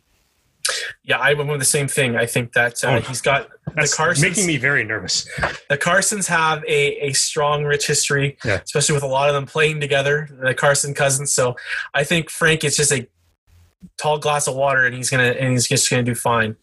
Now, gentlemen, what is your your back row? Because I made a very interesting, crazy decision uh, with with one of my picks. So I want to hear what you guys went Uh, with. I think we should hear that crazy pick first. Yeah, All right. you can't you So- can't start with Yeah, that. fine, exactly. No, you teased it now. out. Yeah, let's hear it. So at six, I've gotten Nakai Penny. Okay, yeah, makes sense. Yeah, he's yeah. he's played That- that, extremely that, well for the is that is normal. Yes. Yeah. At seven, I picked Travis Larson. Okay, yeah, that makes Oh. sense. You know, Okay. yeah. you know, played MLR. You know, he's been on a couple teams now. It's it's clearly not the insane one. So So with my number eight pick, my my number eight, Will uh, Percillier. Oh, what? I I've I know where you're going. So I've picked a player that doesn't have much number Oh, eight gosh. experience. So he has none. He has none. That's He has none. He has none. Okay. But I think that uh, the way we've watched him play in the sevens program uh, leads to a strong eight man. And really, in terms of position in the scrum, you got to push and you got to pull that ball back. Uh, and he's a strong tackler in a sevens program. So I'm going to go with my number eight. I'm going to go with Connor Braid. Ooh, that is. Interesting. Yeah, you're right. He has zero eight experience. Yep, Yeah, you're right. you know what? um, When was the last time he is played something. 15s? It, it all that he stuff's gonna be fresh out of his mind. He played center. Did he not? Yeah, was he played center, but center 15s. if he was playing lock or hooker, I would be more concerned about his his scrum ability. But as an eight man, you just have to push. I'm sure there's more. There's more Hey. nuance to it. I'm sure eight peop, eight men come at me. I'm I'm just a prop. You know, whatever. Do as you will. I'm just saying that I want someone that is going to again, same reason why I picked Matt Mullins. I Wait, want someone that's going to come so- off the back of that scrum fast and have playmaking ability, and he's got that. I'm not- So, uh, How? Uh, I don't know. I guess this is just how old is Connor Braid? he's 31. I think that's the thing I don't like the most about it is like why change a guy's position when he's over 30 already and that likely won't be on any World Cup squads going forward.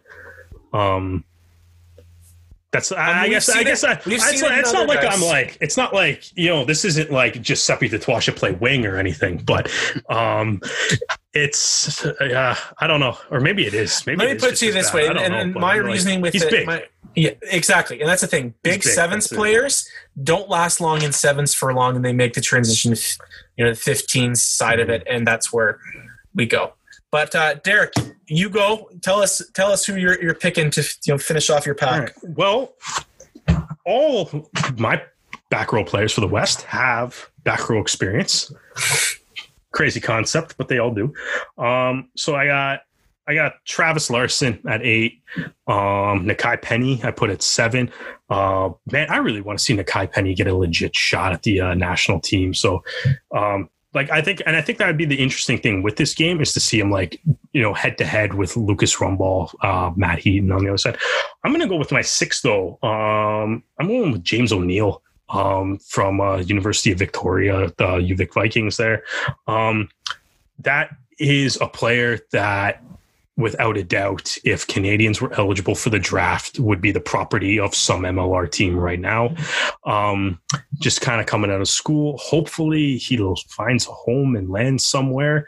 Um, you know, one of those things where the Arrows back row is ridiculous. So it's that's a tough team to crack. But hopefully, you know, hopefully he ends up somewhere else. Um, but yeah, he was like, yeah, you former U twenty team captain, um, just tore apart U Sports um, the, when the time that he was here um, as well. So he needs somewhere else to play, and I think you know if he doesn't have a contract yet in the MLR, which he doesn't, but like you know, the, like if if this game were to actually happen, it would be like a good like showcase for him. Plus, um, as we're kind of this discussing here, it's like you know the west the west pack isn't as deep as the east, so um, stretching into uh, the you know university and uh, the BC Premier League is something that I think needs to be done here, and um, you know it's just kind of goes kind of similar. Like we got to start seeing what we have in some of the guys that are, you know, he's dominating the U sport level. So we got, I think it's, you know, put him up against Matt Heaton, see what he has. So, uh, like, see how he measures up because I think we got to be looking to the future on these things now. What about you, Stu? Who did you pick? Well, I think there's a common theme with uh, two of these players here. Um, so my number six would be Nakai Penny, and my number eight would be Travis Larson, which we've established are the picks for the wet. But and the reason, so those two picks are both have um, MLR experience. But my number seven has just recently become an MLR um, player, the new signing for the Arrows, the exact dimensions as a certain man of steel from Krypton, is Siaki Vikilani.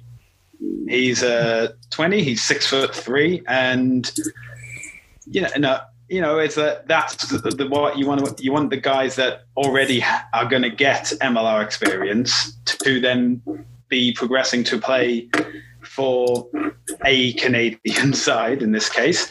Um, and yeah, I, I give the I give the kid a shot. Definitely, I think he, Yeah. you know, get him in straight in Uh, at the deep end and Thanks. uh, see how it goes. I had him on my bench. Yeah, I did too. Yeah. Yeah. Oh yeah. Sure. Sure.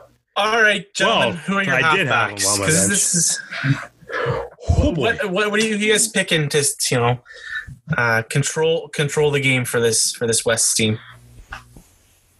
Hmm. Well, I've gone for what I think is probably the safer option. I know the, there's more of a choice for the backs in the West, but I've gone for uh, Jordan Sandover Best for scrum half and Robbie Povey for the fly half position. Yeah, I think I think I like Povey at fly half. I think I agree with that. I think um, my other my other option that I was kind of thinking of was Hirayama. Um, but again, that kind of goes against my look into the future philosophy.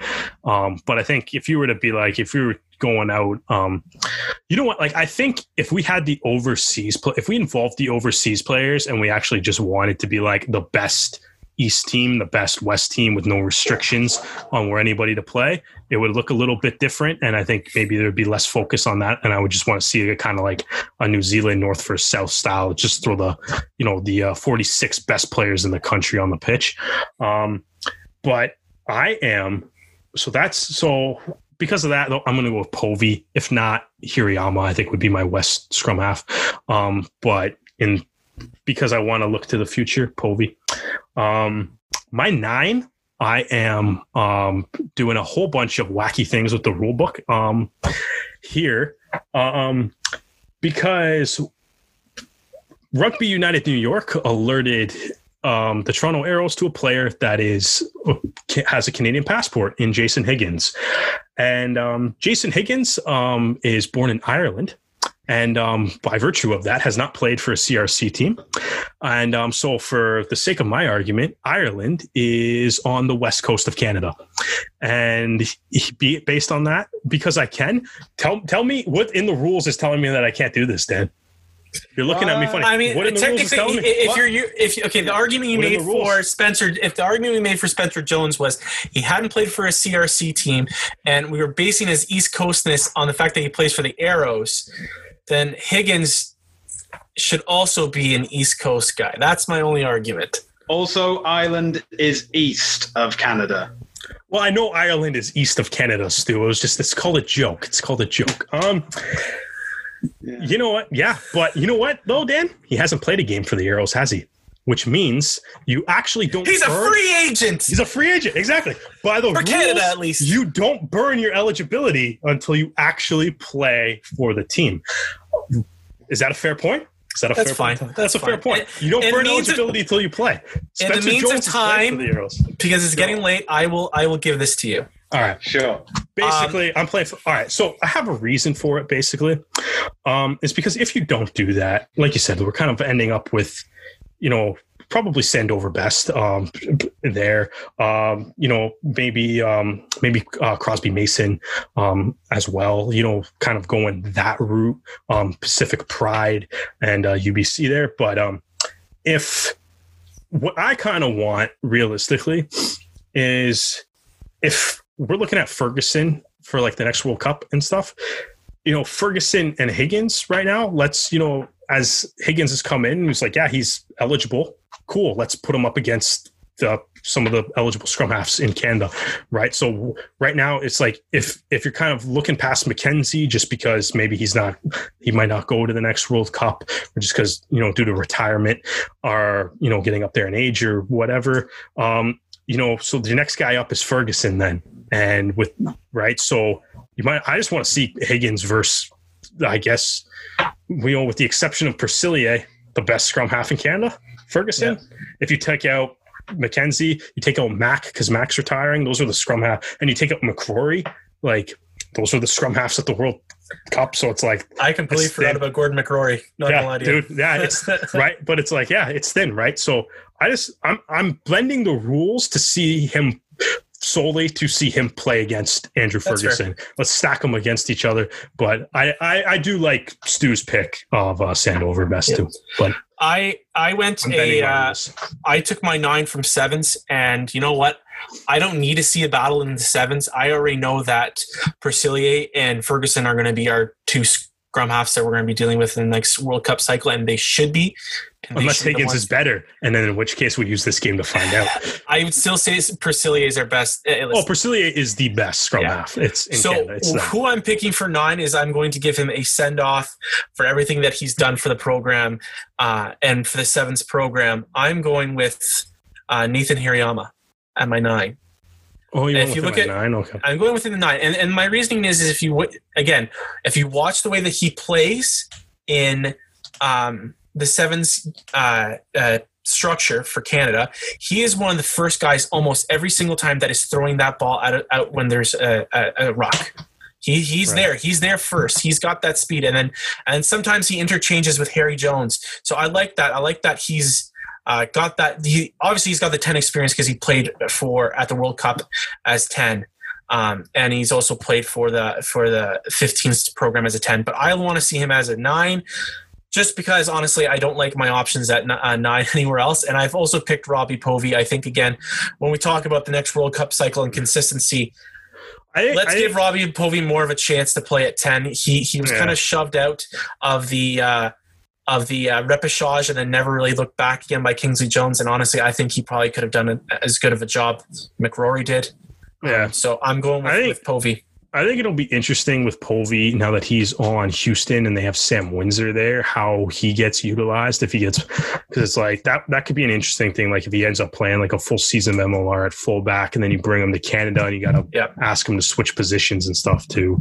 Um so I mean like I said, I think I think looking forward, like just in general, looking forward, you kind of have Will Percillier is the scrum half, and we need to get him into as many games as possible. Um, it's good that he's playing in the top 14, so that's where he should be. That's great. Um, but I think we we got to figure out a fly half. I think that's the biggest the biggest hole in this team right now. And you know what? Like we Um, we watched a 10 and a 15 in the Arrows play pretty fluidly with Sam Malcolm and uh, Taylor Adams. Yeah, So I, I don't hate the Fair. idea of Povey playing 15 and No, I learning don't- from, from no, I, I don't. I uh, don't hate the idea either. Windsor. But it's it's you know it, it's it's a jump in uh, position, and that's the thing too, right? It's like the um the two like the fly halves that the arrows have used the most. Like whatever the number is, there's way more minutes played by a New Zealand fly half than a Canadian fly half. So, um, which I mean is the way it should be on the Toronto Arrows, and that's not like a like a knock or a complaint or anything. It's just yes. right but it's like we we do have to like that's our thinnest position so we gotta there's gotta be s- some Something. solution to come soon sure. anyways Uh, moving on yeah, moving on. Who did you guys pick for your wingers? Oh, am I glad you asked that question? Oh So, no uh, so I think one of my wingers. Uh, I'm annoyed that he's playing for the Seawolves at the moment. As maybe it's the Ospreys fan in me, but it has to be Jeff Hassler. Then for the other choice, I was incredibly tempted to pick Dutois on the wing, but oh god I decided against that. I think as long as you decided against i don't even care who this is anymore as long as you decided against the Well, Remember, I said I pick one guy who's over 30 as a wild card. Now, technically, like um, some other players that we mentioned, um, not uh, from Canada, because he was technically he was born in South Africa, but he came to Canada in Regina, Saskatchewan.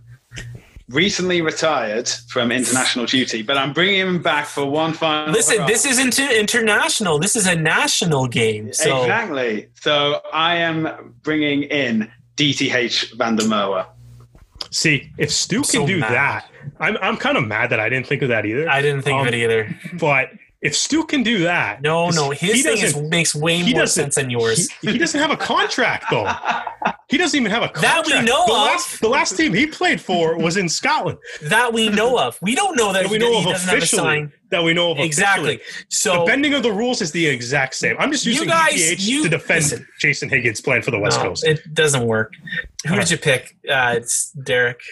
Uh, well, now I picked DTH Van der Merwe, and uh, now I had um, for my what are we doing? Wingers, Wingers. yeah, Jeff Hassler and Doug Fraser. I almost had uh, Jeff Hassler and Doug Fraser. I, I tossed around that idea. Uh, really liked what Fraser did this season, but I wanted to go a little younger, and I'm picking another guy from the Seventh Circuit. I'm t- picking Jake Thiel. I want to see what he can do.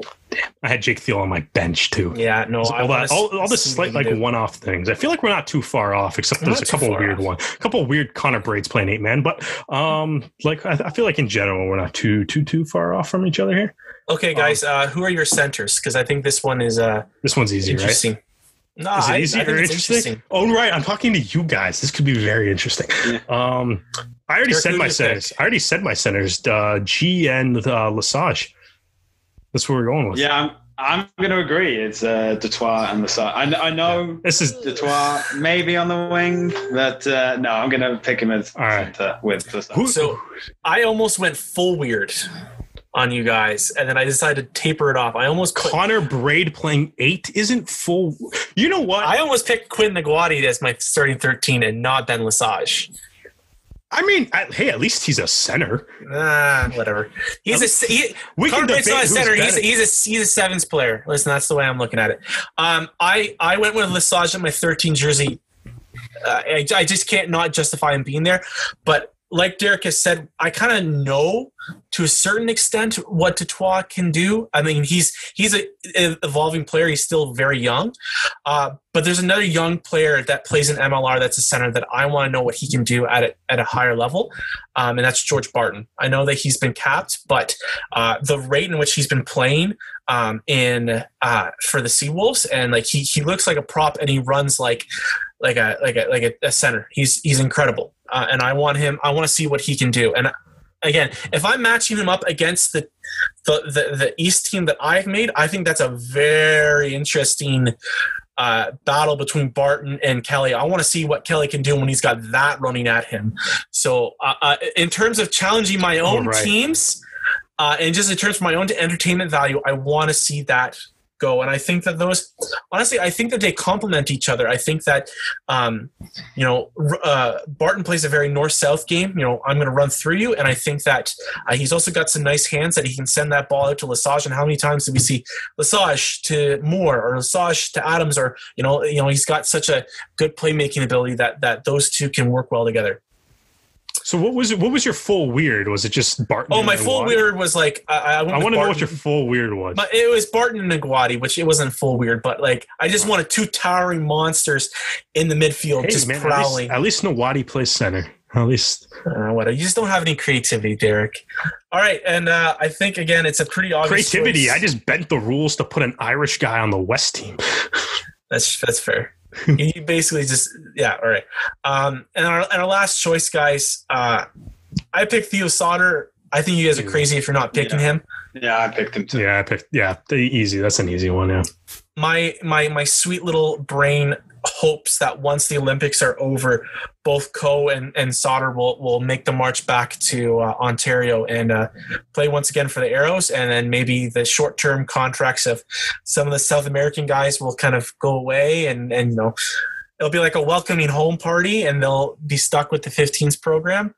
Uh, so that's how I envision it. Um, Sauter is going to be, I think, a big piece of Canada's future. So, who coaches them? Uh, I I think that uh, you got Jamie Cudmore in the West and Silverthorne in the East. I think that's a slam dunk decision. Yeah, I think uh, I think that's a good shout to make.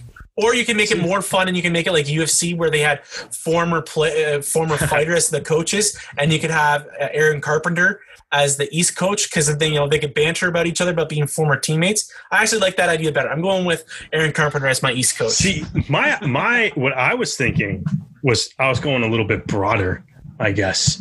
My thought was because Rugby Canada is based out of Langford, you get Kingsley Jones and the Canadian national staff coaches the West, and then Mark Winokur, Chris Silverthorne, and the Arrow staff coaches the East, and then have that happen.